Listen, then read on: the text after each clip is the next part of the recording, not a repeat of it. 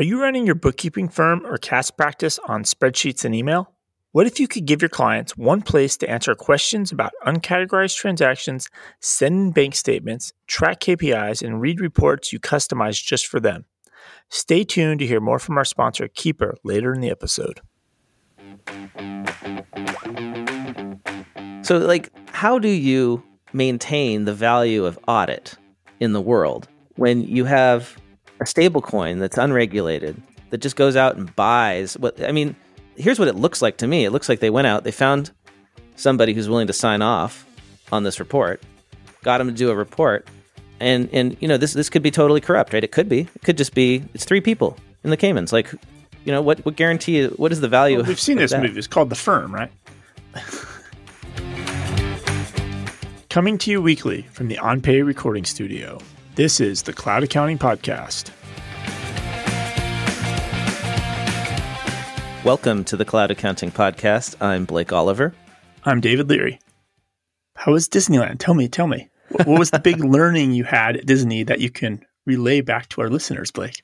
Well, I'm not sure there was any great big learning. I think anybody who's been there recently would have the same experience as me. It's just incredible, the quality that Disney manages to have in the parks, given how many people are in the parks.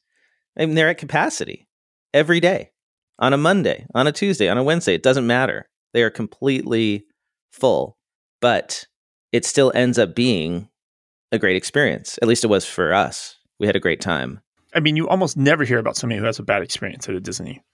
I'm trying to think, like, have I ever heard anybody ever bitch and complain about Disney? Not much. No, right. And then they go beyond in a lot of ways. They they create these magical little experiences. And we had one of those. Uh, Thomas was looking at, there's this like candy store or confectionery store that's at the exit of Winnie the Pooh in Frontierland. And they make candy and you can watch them do it while you're in line. And he just became fascinated with this marshmallow treat that had chocolate poured all over it. And he was watching and engaging with the woman who was making it. And when we got to the front of the line, she came out and personally gave him one so that he could try it. And, you know, that's just like a little neat thing that you wouldn't get anywhere else. And I was amazed at how clean the park was. Clean. I mean, you know, you didn't see a, a trash anywhere. You know, that's I, always an amazing I, thing. And, and the, yeah, you're a, a little napkin, anything like that is never yeah, on the ground. Nothing. They're always sweeping it up, but you never really see the people sweeping it up either. They, no. It's like they're ninjas. Yeah, it was it was amazing. And also, you know how when you grow up versus when you're a kid, things don't seem quite as amazing anymore? Like, things were always better when you were a kid. Oh, like eighties bands. And you go see them in person now, the whole audience is like fifty-year-olds and sixty-year-olds. It's, it's Yeah, yeah. It, it, it, there's this general trend where, like, everything was better when you were younger. Well, I honestly feel like going to Disneyland as an adult, it's better now than it was, I guess, thirty years ago when I went for the first time. Wow. Everything is new. It is all maintained. The rides are in, in great shape. Although actually, Space Mountain, Space Mountain seemed a little bit more. Uh, Space you know, Mountain, that that thing rickety. Is notorious for breaking down, like yeah, forever. That, I think that one needs to be completely redone. But no, like overall, I mean, it, just walking down Main Street and into Fantasyland, it's just it's just incredible. It's the experience is amazing. I don't know. I guess it's a premium experience, and that's why guys like Ron Baker, Ron Baker loves to talk about Disney as a premium type of experience. It's one that we should emulate in our accounting firms to try and create a better customer experience. And I think they they totally do that. One thing I did notice that is relevant to all this is Disney has a, a problem, which is that it's very popular. It's actually too popular. Too many people want to go to the park. You know, there's only so many ways that you can increase revenue and grow. You can add capacity, get more people into the park, or you can do other stuff like figure out other ways to sell people new products and services. And so Disney build a second park next door. That they did that, right? But yeah. that even that one's full now, right? They it's sort of like freeways. You build more lanes, more people just come, right? So one thing I also noticed that's different than when I was a kid is there's all sorts of premium experiences, like the fine dining that exists at Disneyland now. Like, I don't remember that as a kid. I mean, maybe there was a little bit of it, but now there's a lot of it. The variety of merchandise. Oh, here's an example. The lightsabers for adults that cost hundreds of dollars. That's a premium type of product that never existed before. And they're not selling toys to kids. They're selling toys to, to adults as well. Yeah, nobody would... If, if accountants made that decision, they'd be like, we're not making adult lightsabers. This is crazy. Mm-hmm. So when you run out of capacity, you got to come up with other ways to make money. And that's what this whole advisory services push is in accounting, right? It's you don't want to take on more clients to make more money. That's always been the way you did it in the past. More clients, more headcount, more staff, bigger firm. But really, if you want to have a better firm, it's it's fewer clients, fewer staff, doing more for your clients. Like they they want to pay you more. Disney's figured out how to do that. They built the Grand Californian Hotel, right? Premium experience inside of the Disney park, pretty much. We didn't stay there, of course. I wasn't willing to pay for that. Do you want to know how much the whole thing cost? I'm curious. Like what? End-to-end uh, trip. Like yeah, so yeah. Your plane flights. So, so I'm an accountant, right? So, well, we drove. Gas was expensive. You know, it's like seventy, eighty bucks to fill up the tank. That wasn't the biggest part of the, the cost, right? Because we're just driving, what's like a tank of gas to get you from Phoenix. You should have brought gas from Arizona and sold it to Californians. We could have, right?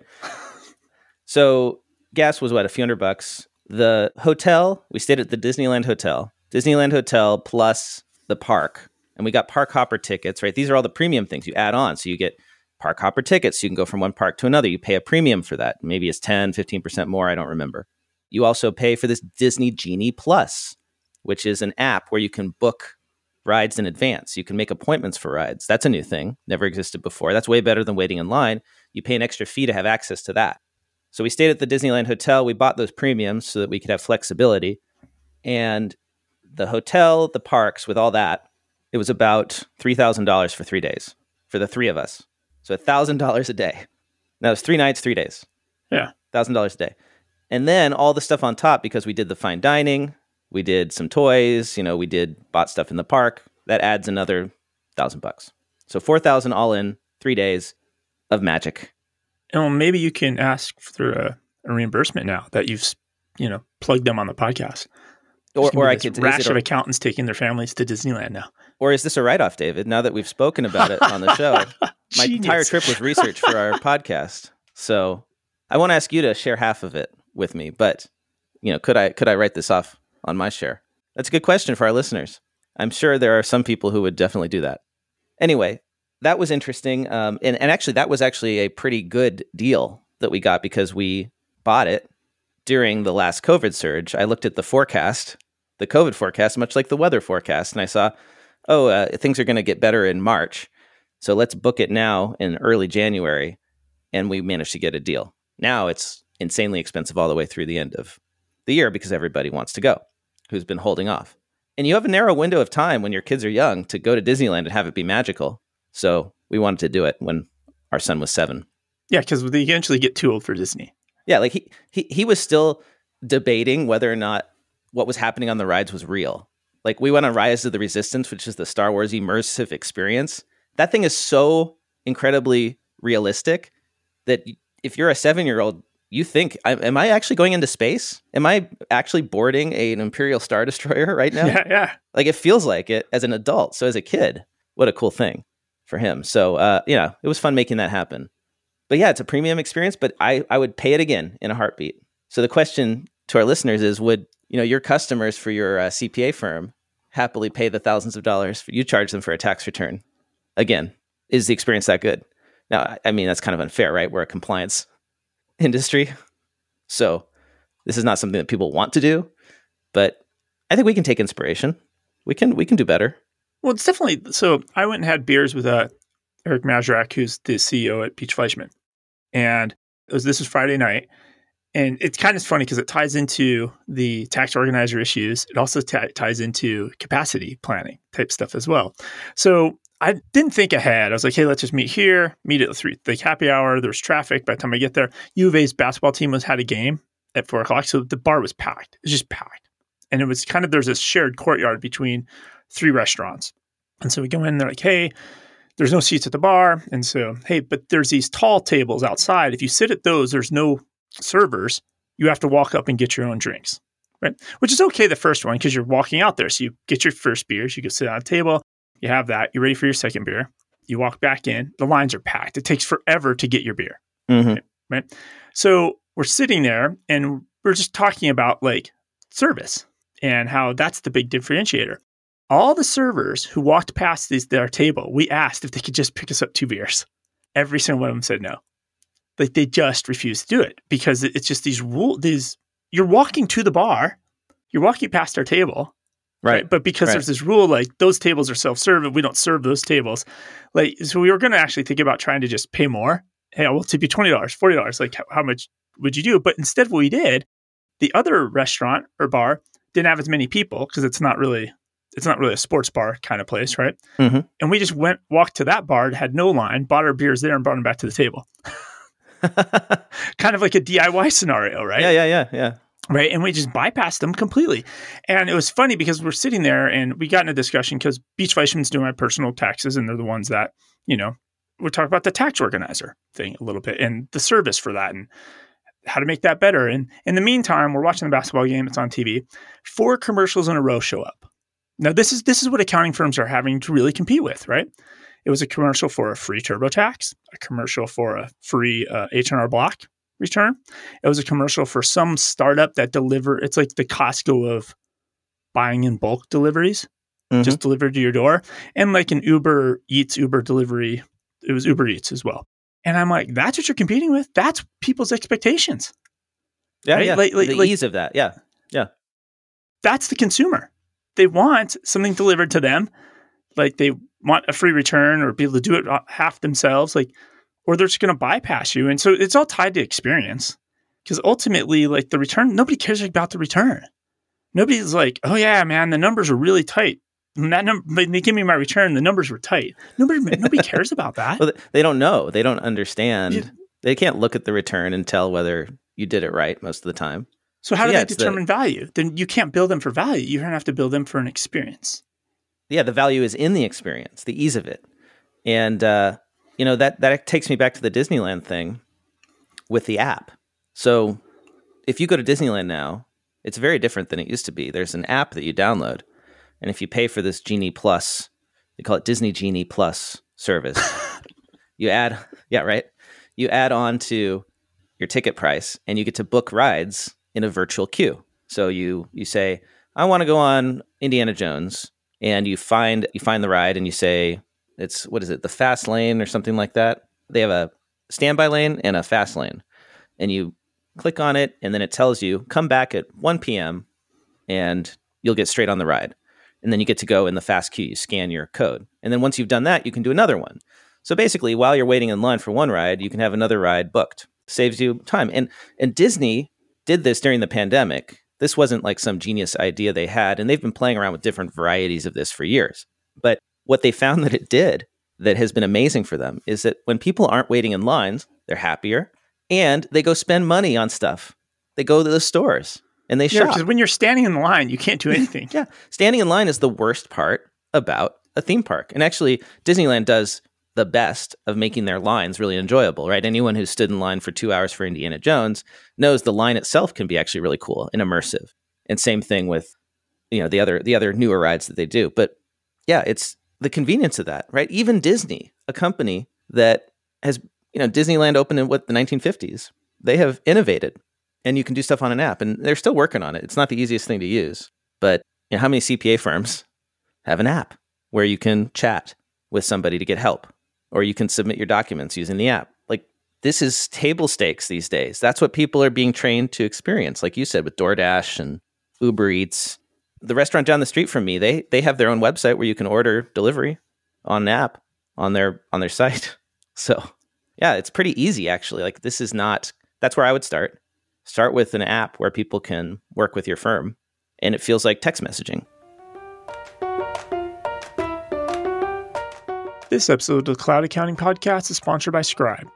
Like it or not, your firm is probably going to be impacted by the Great Resignation, which means you'll need to scale both yourself and your staff. But showing the same things to your staff or clients over and over again does not scale. Good thing there is Scribe. Scribe allows you to document your processes, workflows, onboarding, app instructions, help docs, and how-tos by automatically recording your actions as you use your computer. Then Scribe automatically creates easy-to-follow, step-by-step visual guides called Scribes that you can share with your staff, coworkers, or clients. You can use Scribe to document processes in cloud apps like QuickBooks and Xero, and with their desktop plugin, you can use Scribe with all your desktop apps as well.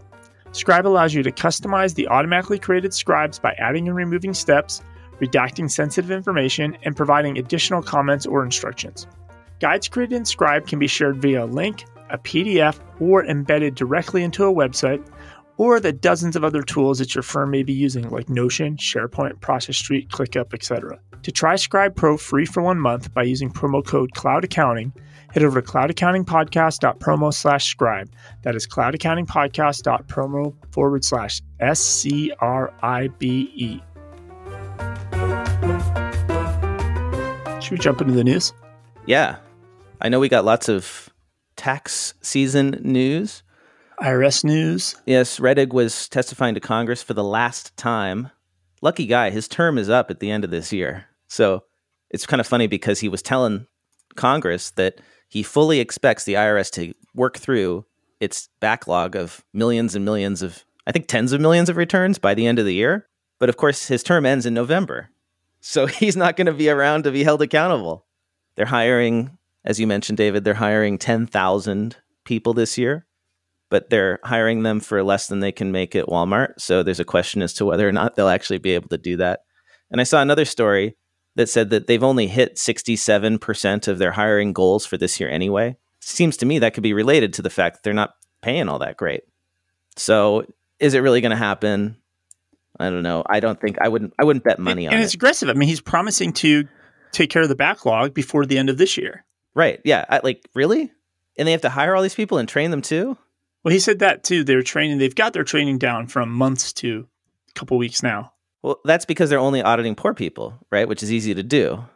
But it's so. not, it's just literally like the part I don't get is I feel like this article is only addressing the actual opening of the mail. Not the it's actual. It's not really promise. It doesn't feel like there's a promise to, like that's what they're calling the backlog. I mean, I guess the assumption is you're going to open the mail and deal with it, but it feels like that's the goal is just to get the mail opened. Like they haven't opened it, right? And well, then, he's, I think he said they want to process the returns that are in the backlog. Yeah, they're bringing in like a eight hundred person surge team of experienced I R S employees. Yeah, it just seems like completely unrealistic. Yeah. Well, well, here's the crazy thing, right? So at the end of this article, it talks about heading into this year's tax filing. The I R S has been encouraging everyone capable of filing returns electronically to do so and emphasizing the importance of accuracy. The agency maintains those who file accurate returns electronically should receive refunds within twenty-one days. I filed my twenty twenty returns late. Guess what you can't do if you file your return late? What? File it electronically. You have to physically print and mail it in. Why? Why? Because they ch- turned off... for that tax year, the e-filing. It doesn't make oh any my sense. Gosh. So, so like for people that are capable of filing, like, they're, they're making it even worse.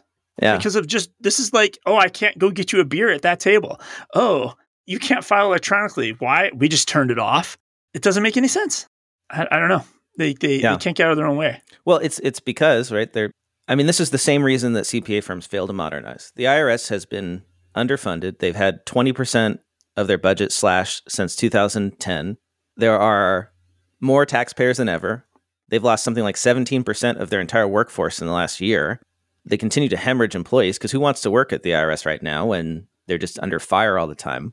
And they can't keep up with the current backlog. So how are they supposed to modernize their technology? There's not enough capacity. That it's not even close. And and this year, their budget increase was six hundred seventy-five million dollars, which sounds like a lot. Rettig was asking for eighty billion dollars in the Build Back Better plan, which is stuck in Congress, in the, in the Senate. Like they and I, and I think some representative in Florida wants to half their budget. They want they would take half the money. Oh, yeah, there's people the who are like, way. let's let's defund the I R S. Yeah, I mean, you know, how stupid do you have to be to think that that's good policy? Uh, yeah, let's let's defund the I R S so that there's no accountability and everybody cheats on their taxes. Let's make the tax gap even bigger than it is and penalize honest people, because now the dishonest people can go and just file fraudulent returns all day long and they don't get caught for it. The rate of business audits is like under one percent. It might be under half of, of a percent. That's how low it is. So like if you're a business owner and you want to just like David, like you could just make up stuff, put it on your return. And as long as you don't make any obvious errors in the calculations or whatnot, you file that. Nobody's ever going to check. You know, the odds of you getting checked are like zilch. Yeah. And it's not just us in the industry talking about this now, right? I saw an article that called Campaign Legal Center is the website. Yeah. And the title of the article is I R S Struggles to Allow Secret Election Spending to Flourish. Because the bargain, right, with nonprofits is like, hey, you don't have to pay taxes. You could pay less taxes, but you have to make your return public. Mm-hmm. Well, and the I R S is supposed to make all these available on their website free of charge. But if the I R S is underfunded, the I R S does not have time. What's happening is the Form nine nineties aren't getting handled correctly. They're It's basically grinding to a halt. Mm-hmm. And so dark money groups are just operating for years without one nine ninety publicly disclosed on the IRS's website. Amazing. So so now it's going to affect the election campaign because, you know, five oh one c fours can't do campaign politics as their primary purpose. But there's no way to know this because none of it's being looked at. Well, you know what the I R S is doing? They're going to start using chatbots for calls. That won't be infuriating in the slightest. Will it, David? You know, your favorite thing is calling up the bank and you get the chatbot. Then you have to like fight through the chatbot to get to an actual person. So this is the solution at the moment. The I R S in recent weeks has deployed voice and chatbots in English and Spanish for phone lines that assist taxpayers with tax payments issues or understanding an I R S notice they may have missed. The thing is, the chatbots can't help you with anything that requires personal information. So it's really just like a knowledge base. The TikToker from two weeks ago said like, the, she had the hack for that. She said, just be really quiet. And eventually the bot just gives up on you and routes you to a person. Oh, just don't say anything. Just don't That's say anything. Smart. Don't interact with the bot. Don't interact with the bot. I like that. I like that. Until they change uh, the logic and they just disconnect you, which is they, the odds of them doing that anyways are pretty high. Right, right. They just disconnect you when you get to a human, right? They don't want to, they want to go on their break, just disconnect you. Yeah, I think that's it with the I R S news. So so the P C A O B has confirmed that they are uh, in talks with China and getting access for audits, right? Right. Firms. Yeah, yeah. So this is going back to that story we covered quite a while ago where the S E C was talking about delisting Chinese companies that won't submit, where their auditors won't submit to inspection by the P C A O B, Public Company Accounting Oversight Board. Yeah, and board. They even released this time like five companies that are subject to delisting. Yum China Holdings, which is a fast food provider, A C M Research, a technology company, two biotech firms, BeiGene, looks like BeiGene, but it's kind of spelled weird, uh, Xi Lab, and pharmaceutical maker HUTCHMED. So yeah, they're very serious about it. The part I don't really get though is it feels like there's a lot of elbow room here, which I'm kind of shocked by. If the P C A O B is unable to inspect the firm for three years in a row, its securities are banned from trading on U S exchanges. I, I'm kind of surprised that we've let somebody slide for three years. Well, that that's the standard, three years in a row. So if I skip one year and then I come back and let them inspect another year, it's okay? Like, wouldn't I just skip the year that is going to be a bad year? Like, so what does this actually achieve? And that's the the risk. That's the whole reason this is happening is that we've got these Chinese companies. Who knows if their audits are any good? Who knows if any of this is real, if the financial results are, are good? And it puts U S companies at a disadvantage because they've got a higher standard. I mean, not much of a standard, but it's slightly higher, right? So audit is just such a mess. The whole audit profession. I'm sorry. I mean, we probably don't have a lot of auditors listening here, right? But mostly people who probably left audit. It's just it's just a disaster because audits are pass-fail. You've got these massive conflicts of interest because you're getting paid. And that's the biggest one, right? Is like the Chinese government running these companies. Right, yeah. Subsidizing them, possibly. Like, yeah, and you think you think if you're an auditor in China, that there isn't pressure to not report fraud that you find or material deficiencies that you find. I'm sure there's way more than there is here even. Well, right? Death. Yeah. Possibly. I'm just yeah, exactly. Like like social isolation. I yeah, I don't know. So where do we that, go from here? They're they're chatting it out. I I, I don't know how like where this will land because I mean in the end, right? Who has more power? Chinese government?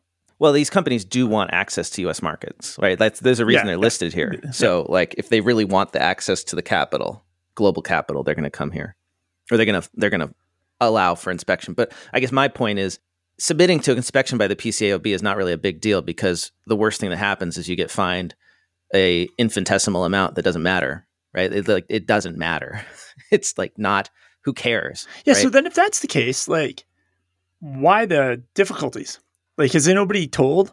Like, has nobody told them that it's actually not a big like, deal? Don't worry. Like, even if they find something, it's not a big deal. Like, Well, that to me indicates there might be something bad going on, right? I mean, and that's the thing. What was that real estate developer that everybody's thinking is going to implode? You know? Yeah. I, well, I think a lot of this is they don't want it. They can't be controlled by the foreign government and then be listed. Oh. And that that's, I think, the bigger issue here. Right, right. So maybe maybe they are controlled and it's just not, yeah, that would that would expose it. And of course, if you are, you're going to try and figure out how to, to not be audited. Well, the uh, big four accounting firms here are reportedly being probed by the S E C. This was reported in the Wall Street Journal. I'm not sure how big a deal this is because, again, it's like a letter from the S E C to a bunch of big firms, not just the big four, some other ones as well, asking them to disclose their conflicts of interest with providing non-audit services to audit clients. Now, the big four, big firms have been slapped with independence violations for years now. But again, they're tiny little fines compared to their revenue. These firms make billions of dollars a year, and the big four have been audited or fined, rather, like in the millions of dollars. It's like E Y has paid ten million dollars in fines since two thousand fourteen, but their global revenues are in the billions and billions of dollars. So like, who cares? P W C paid eight million dollars in two thousand nineteen it's to like settle S E C. Service fee, right? You're, all right, I'll just have to pay it. And it's just part right. of, it's a business expense. I mean, I guarantee you they're making more money on the consulting services that they're offering that violate their independence than they are paying fines to the S E C. So I think this is all stupid. It's all meaningless. So let's get, let's move on.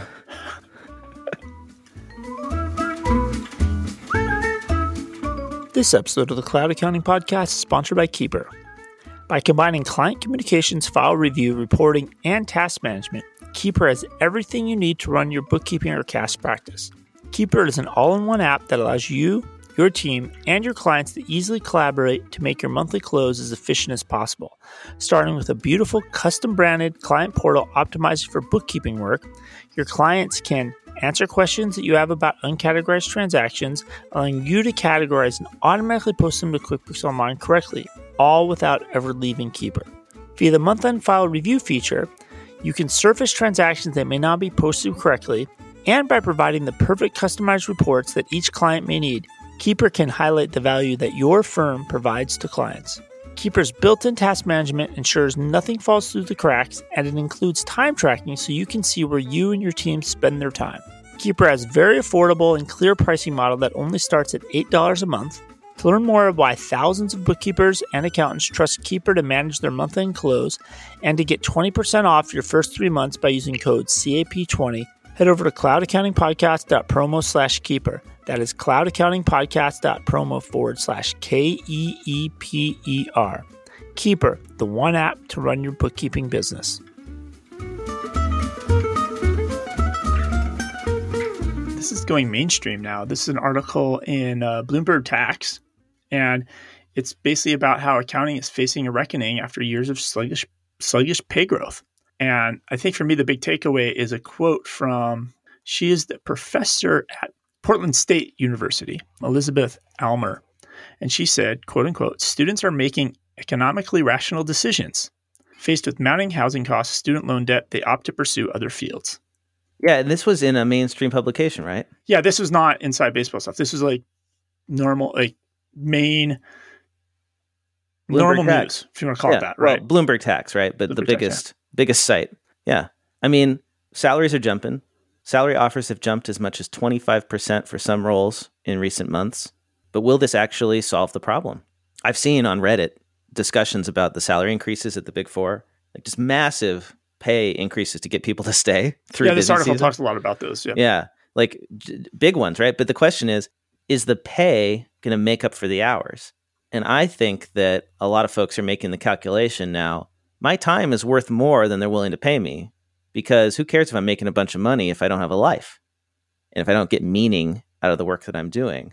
And now that we can go work remotely and live a nice quality of life while making half the money, and you go live in a second city like Phoenix, Tucson's a really nice place. You can live an even better lifestyle in, in Tucson where you are, David.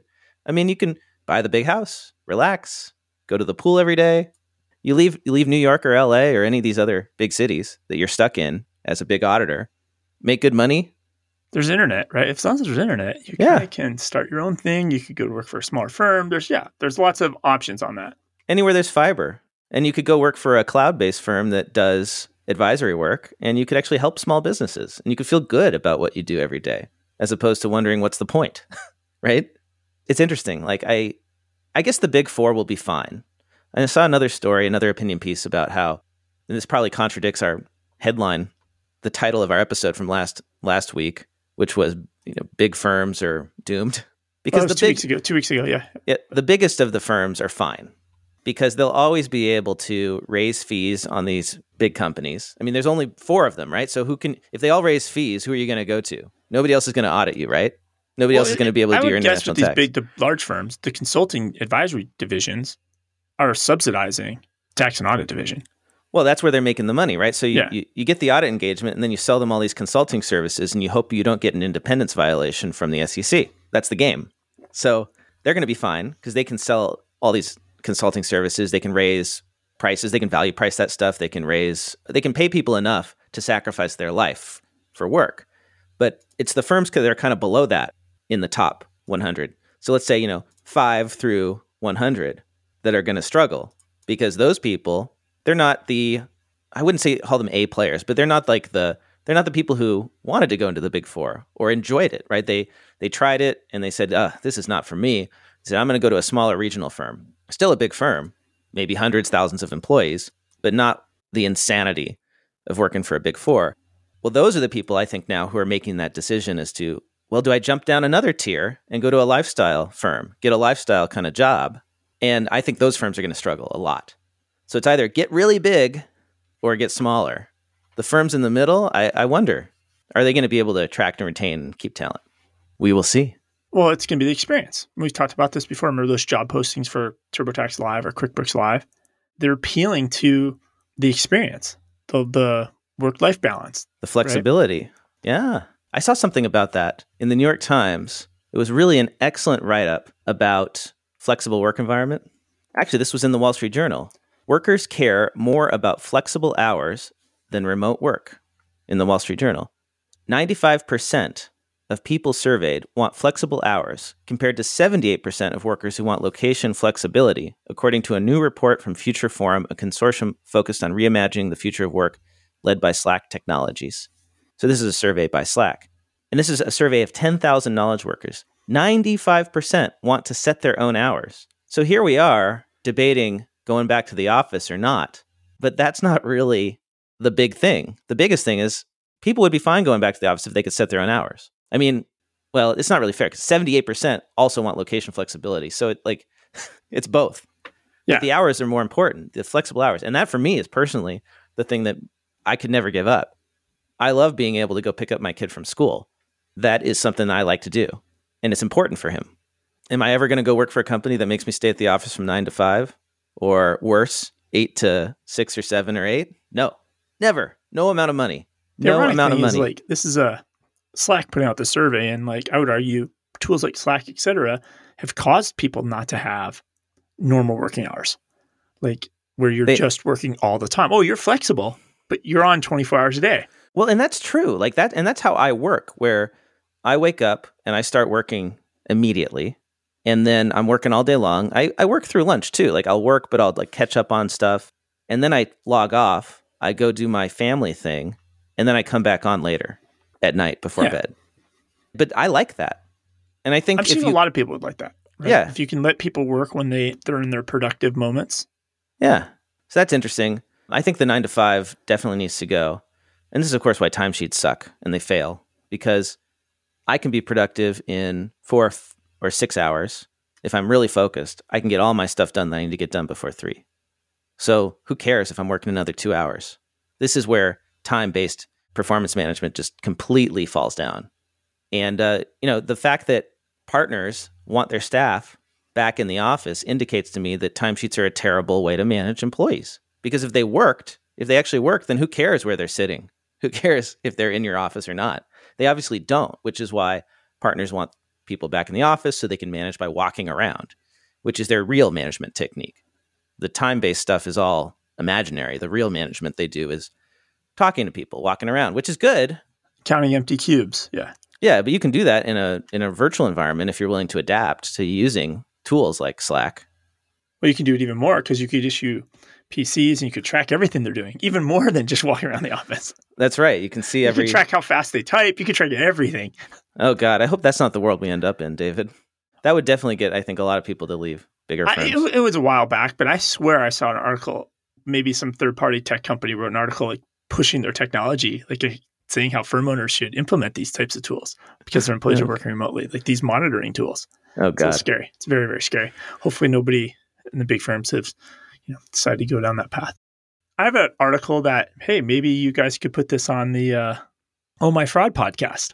What's that? So a Tucson woman is accused of gambling away five million dollars in embezzled funds. five million dollars. So Tucson bookkeeper, she embezzled five point three million dollars from two local construction companies and a homeowner association that's based out of Mexico between September of twenty thirteen and July twenty twenty by writing checks made out to cash. Like how? Wait, like how five million dollars go- in checks made out to cash? Yeah, over, what's that, seven years? And who did she steal from? Two construction companies. Construction companies. And so uh, clearly, a homeowner association out of Mexico. So clearly nobody is looking at the financial, st- nobody's looking at the bank statements. And yeah. like, that's the problem here, right? I mean, it's a long, wow. it's, it's always this like longtime employee likes yeah. gambling like that. Like if you have any employees, any clients that have any employees that like to gamble and have been there a long time, make sure they're not the touching money. the books yeah. and have access to the cash. Like, wow. like five. But, how long did it take her? Five million dollars over uh, seven years. Seven years. That's a lot of money every year. And then she spent apparently at like the local casinos. So then I'm thinking like, if you're dropping five million at local, aren't you a baller at that point? Like, aren't doesn't doesn't even the casinos question like, wow, you're dropping a lot of cash for a bookkeeper. I don't. Yeah. know. Yeah. Yeah. Well, they're not going to say anything. Shall we talk about app news? Yeah.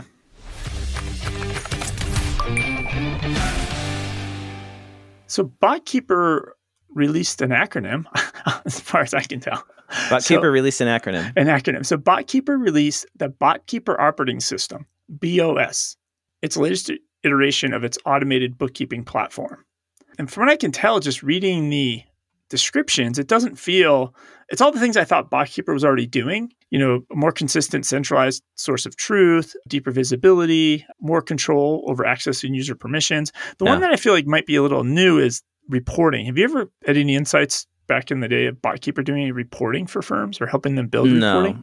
Yeah, no, I didn't. I didn't know so, about that. So maybe that's kind of new, but yeah, it's hard. Uh, I, I can't tell if it's just an acronym. It's a press release, right? So you read them and you're like, okay. Well, it could be, you know, hey, now they've got BOSS. BotKeeper Operating System. It's a great it's a great uh, name for it. Well done.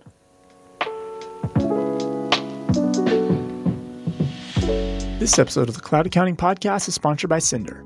With direct connections to Amazon, Shopify, eBay, Stripe, Square, and twenty of the most popular online and e-commerce platforms, Cinder automatically categorizes and accurately posts transactions into the accounting system, allowing you to easily prepare your clients' data and organize their consolidated P and L regardless of the number of platforms they may be selling on. Cinder allows you to use the general ledger of your choice, QuickBooks, Xero, or even Cinder's own G L, which is designed specifically for e-commerce businesses and contains everything you need out of the box to make tax season a breeze. Cinder can sync all the necessary details like inventory items, tax, shipping, discounts, classes, and locations. It even correctly handles the processor fees. With tools like a duplicate detector and rollback functions, you can rest assured your client's books will never get messed up because you can undo and restore any synced data with literally one click.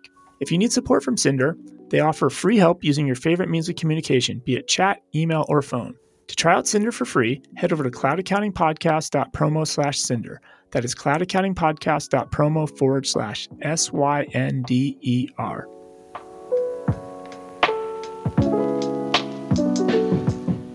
Stamped A I closes two million dollars to simplify financial statement prep for S M Bs. This is a Quebec City-based accounting software startup. It's two million dollars in Canadian dollars. And just to repeat, you, this is Stamped. Stamped. Okay, S T A M P E D. There's like a Stamply out there and other people are Stamped. E D. Stamped A I. It helps medium-sized businesses prepare their year-end financial statements. In an interview with BetaKit, Stamped A I co-founder and C E O Simon, I don't know how to say his name, his last name, L A N G L O I S, said this process typically involves spending hours exporting your company's data into Excel files so your auditor can audit. So they pull information out so that you can do your year-end financials to help work with auditors, which seems to me like something auditors should be doing, you know, figuring out how to do that. But uh, you, you know, I guess if you're the if you're if you're the customer of an auditor and you're tired of working with your audit team and having to manually send them stuff, you could just say, here, log into Stamped A I, get what you need, because it already pulls it from our accounting system. Neat. Fiscal, F I S K L, introduces a modern A P I-driven accounting for small business. So this is another press release. So obviously it's usually written by the company that did it. And it starts out with, the classic cloud accounting platforms are now facing technology legacy issues, as they were all built when you had to reconcile paper to digital entries, digital entries to bank accounts, and then finally reconcile bank entries with accounting. And they go on to say what they're solving. And essentially, long story short, they're it's like baked feeds accounting. They're like, they're, we connect to the banks, we pull down the transactions, we categorize it, we re- reconcile it, which is basically what QuickBooks and Xero do. So I don't understand the argument of the classic cloud accounting platforms, right? um, and then another thing they claim they're doing is they're simplifying, demystifying accounting for small business owners by doing away with debit and credit terminology, which is what QuickBooks did twenty years ago. So I don't know what, that wasn't really interesting to me. But at the very bottom, it talks about how they're powering businesses in over one hundred fifty countries. I was like, oh, that's interesting. So I went out to their website, and this is probably what's in- really interesting about this is they, so they do one hundred fifty countries. You can invoice sixty different ways for payment languages. sixty different ways. Wow. Right. And then they do one hundred fifty-three payment currencies available. So this is really what sets them apart. All that other stuff is like table stakes. Everybody does bank feeds, right? Mm-hmm. But this is what sets them apart, which is, if you have somebody that really has to do lots of international business, you probably want to take a look at this, because a lot of apps, I mean, even still this day, I don't think QuickBooks Online works with Mexico. I think it's very difficult because, you know, you have to have barcodes on both sides of the transactions that match, mm-hmm. and they both have to be submitted. It's very complicated, right? So mm-hmm. this is a reason to possibly look at Fiscal. Audit Board rolls out new automation and analytics features as reported in Accounting Today. Another audit. Story. Another audit, yeah, solution. So I think this is a huge opportunity. Big area for improvement is streamlining audits. I mean, so much of it is done in Excel manually. This is a big opportunity. This is the next area where, you know, audit firms, if they can just get over themselves, can just see huge improvements. So Audit Board Automation and Analytics is aimed mostly at internal audit and S O X teams. The new tool works within the platform's existing internal audit, S O X, risk management, and I T compliance solutions to allow teams to draw upon their data to automate routine processes and streamline analytics. The platform handles tasks such as automated evidence collection, automated testing, continuous auditing, and continuous monitoring. It also centralizes documentation, evidence, requirements design testing, and version control in one place. It leverages third-party solutions such as Alteryx, FastPath, and Snowflake, none of which I have heard of before.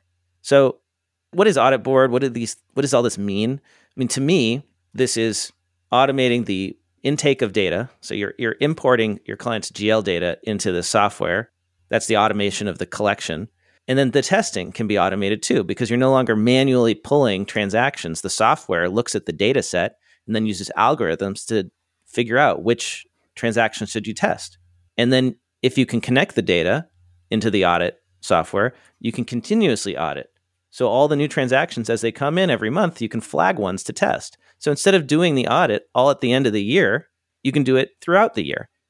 And this is the same thing that's happening in tax that has the potential to unbusy busy season, to, to make it go year round, to spread the work out, is why are we waiting until the end of the year to start doing, to start putting numbers into the tax return?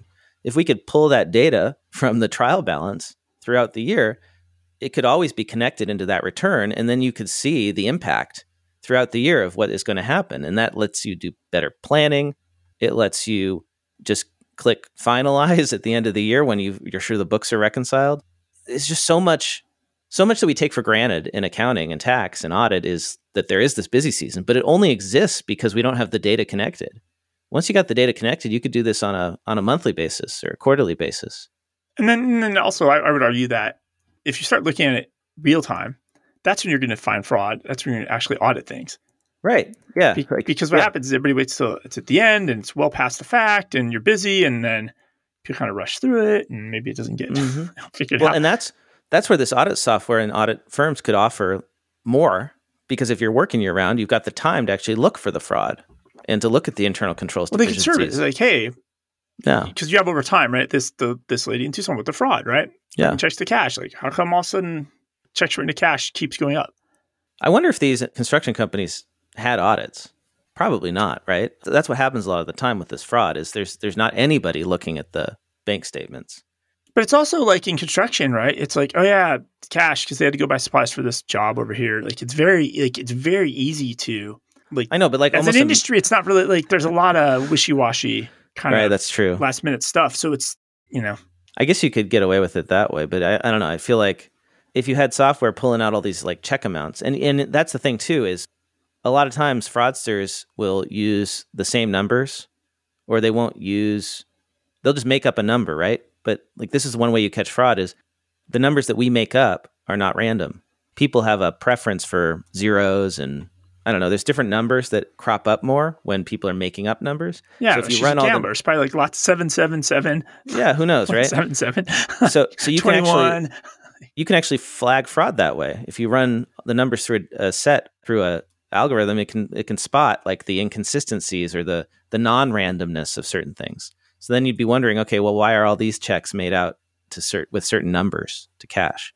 So you know that's that's the potential for all this. Yeah, I mean, in theory, it wouldn't take seven years to detect it. It might take two, but like seven. I mean, but it's like almost a million dollars a year. Anyway, CoinBooks has raised three point two million dollars to build accounting software for DAOs. Oh, I saw this article twice. I couldn't read it. Like it's, they're like I saw this article on two different like kind of Bitcoin websites, uh-huh.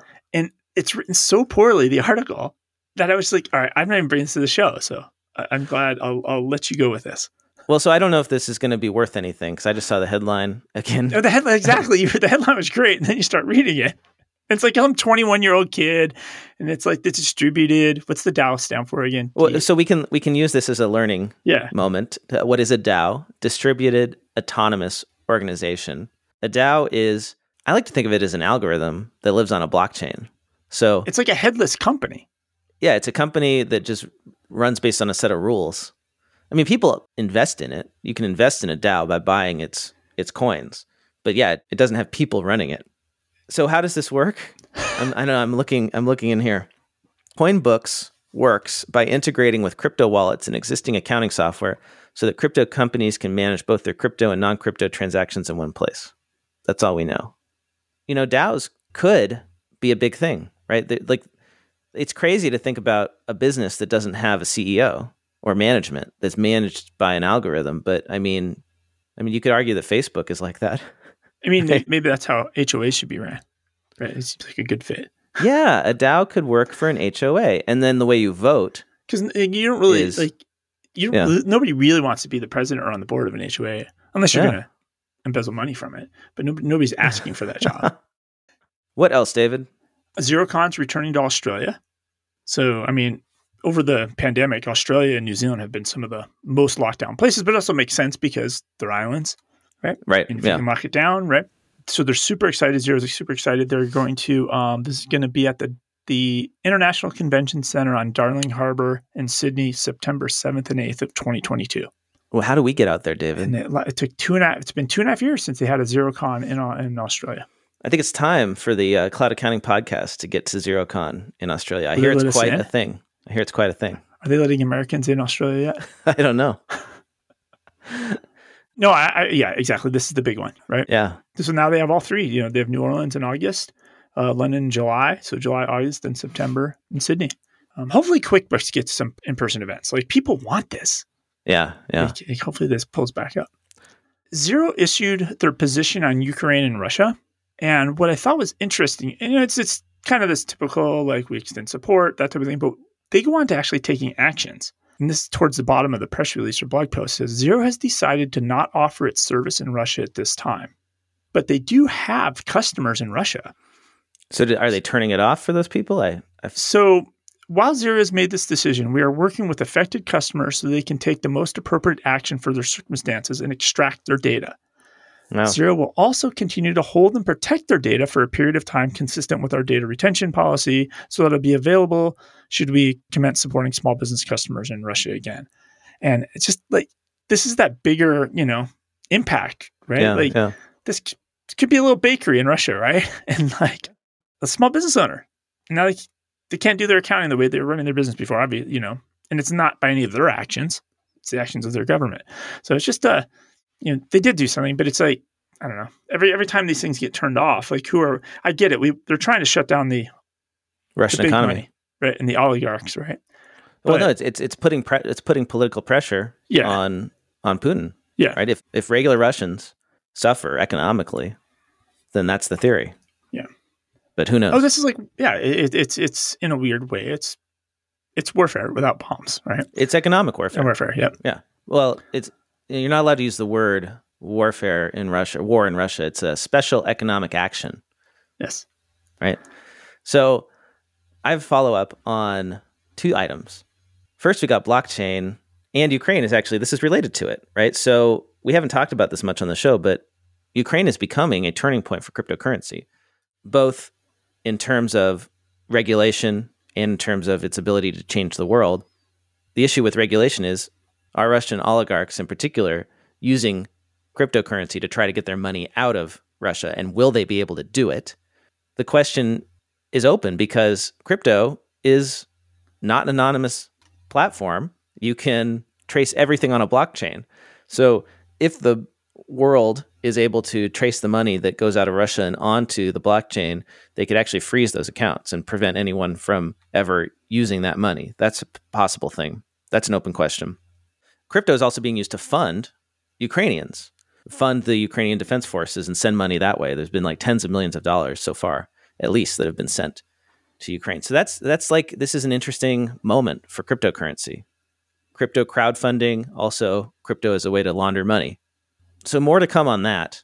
President Biden has instructed federal agencies to study the risks presented by cryptocurrencies and consider the creation of a U S digital currency. This was reported in the Wall Street Journal earlier. Yeah, we quickly touched on that last week for a split second. Yes. The, yeah. The C B D C? No, the C B... Central Bank Digital Currency, C B D C. So it's not as relaxing as C B D, but it is a positive move forward. But again, they have, they're just talking about it. They haven't done it yet. But I mean, if you ask me, this is like something that absolutely desperately needs to happen, is regulation around this space. And the case in point, of course, is Tether. Tether is, as we've reported, one of the top stable coins in the world. Because they're pegging it against the U S dollar, right? That's right. One-to-one U S dollar. You can trade your U S dollars for Tether. They claim that they have assets to back Tether so that you can always redeem your U S dollars.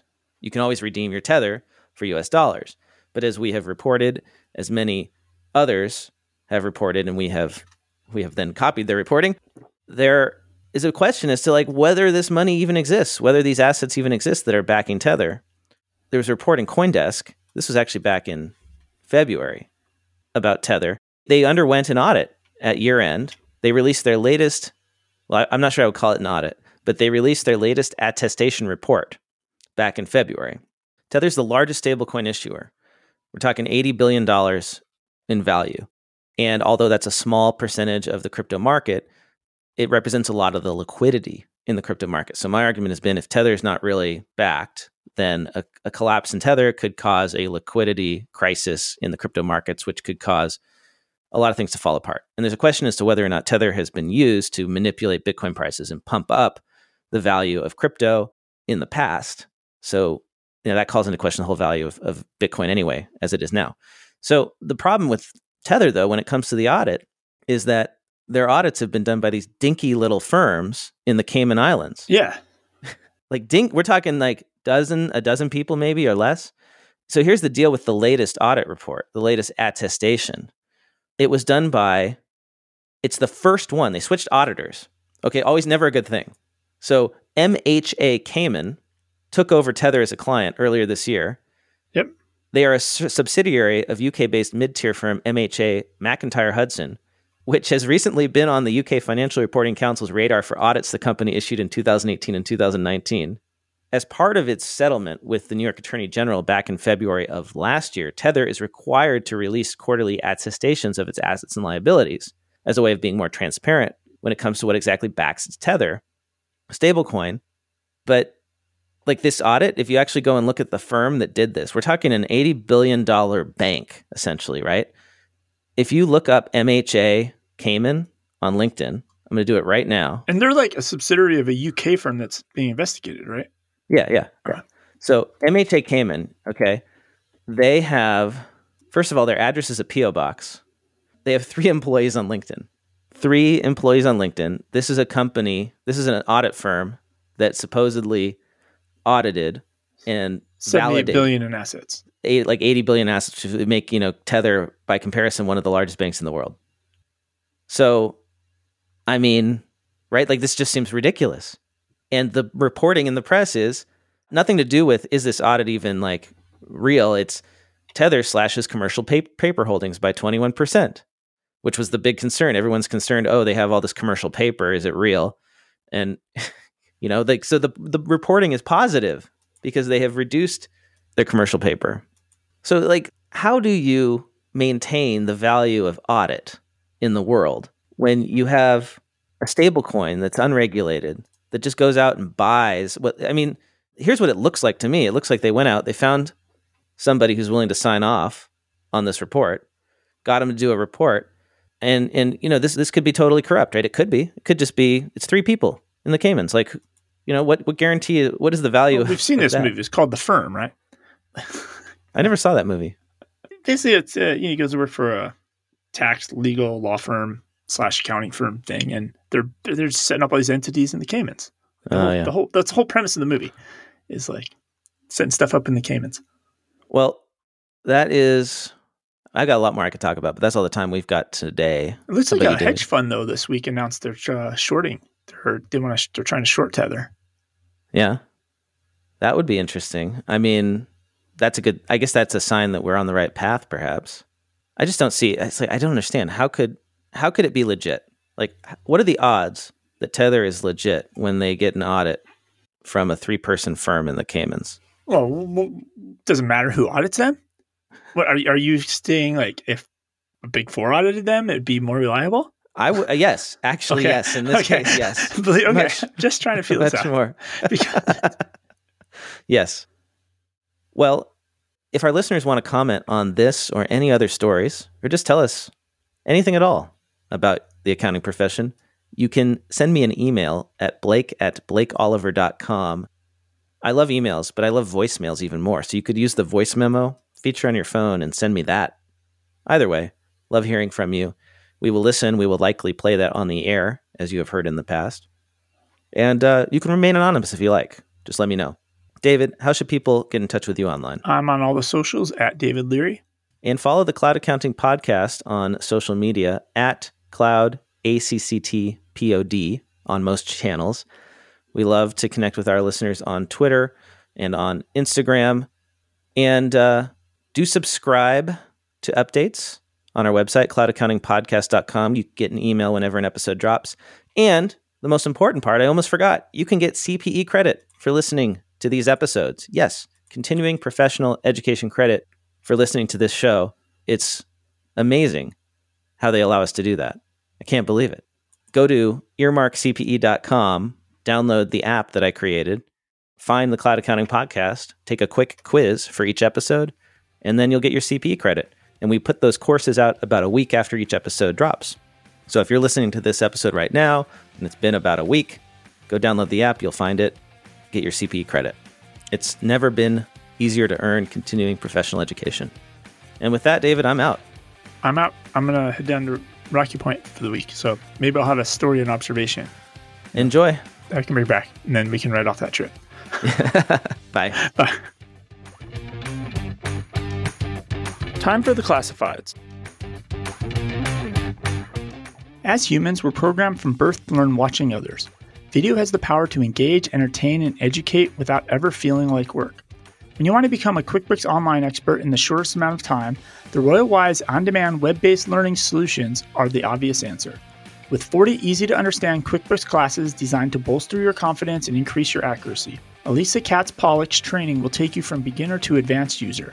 Pick just the topics you need or save money by subscribing to their entire QuickBooks Online Library and coaching program for one low monthly price. Listeners of the Cloud Accounting Podcast can enjoy their first month of Silver membership for only one dollar using promo code PODCAST. So head over to learn dot royal wise dot com. That's royal like a king and wise like an owl. Register for a QuickBooks class, become a member for just a dollar, and make learning a hoot. That's learn dot royal wise dot com.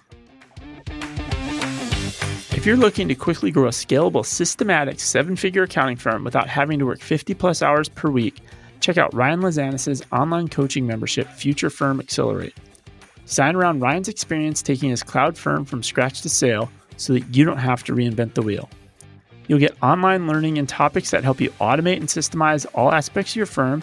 You'll get coaching when you need help with implementation, and you'll also join a collaborative community of hundreds of other forward-thinking firm owners. For more details, head over to w w w dot future firm accelerate dot com. Hey, podcast listeners, it's Blake, and I wanted to let you know about a new show I'm working on with C P A slash comedian Greg Kite and blogger slash former C P A Caleb Newquist. It's called Oh My Fraud, and it's a podcast all about financial crimes. That's right, a true crime podcast for accountants by accountants. Caleb and Greg are going to come together every couple weeks to unpack their favorite frauds and explore the circumstances, psychology, and interpersonal dynamics involved. They also fully indulge in victim blaming the defrauded widows, orphans, infirm, and feeble-minded, because who can resist? If you fancy yourself a trusted advisor or prefer your true crime with spreadsheets instead of corpses, listen to this show to learn what to watch out for and to keep your clients, your firm, and even yourself safe. To subscribe, go to oh my fraud dot com or search Oh My Fraud on Apple Podcasts, Spotify, or wherever you get your podcasts. Want to get the word out about your newsletter, webinar, party, Facebook group, podcast, ebook, job posting, or that fancy Excel macro you just created? Why not let the listeners of the Cloud Accounting Podcast know by running a classified ad? Hit the show notes for the link to get more info.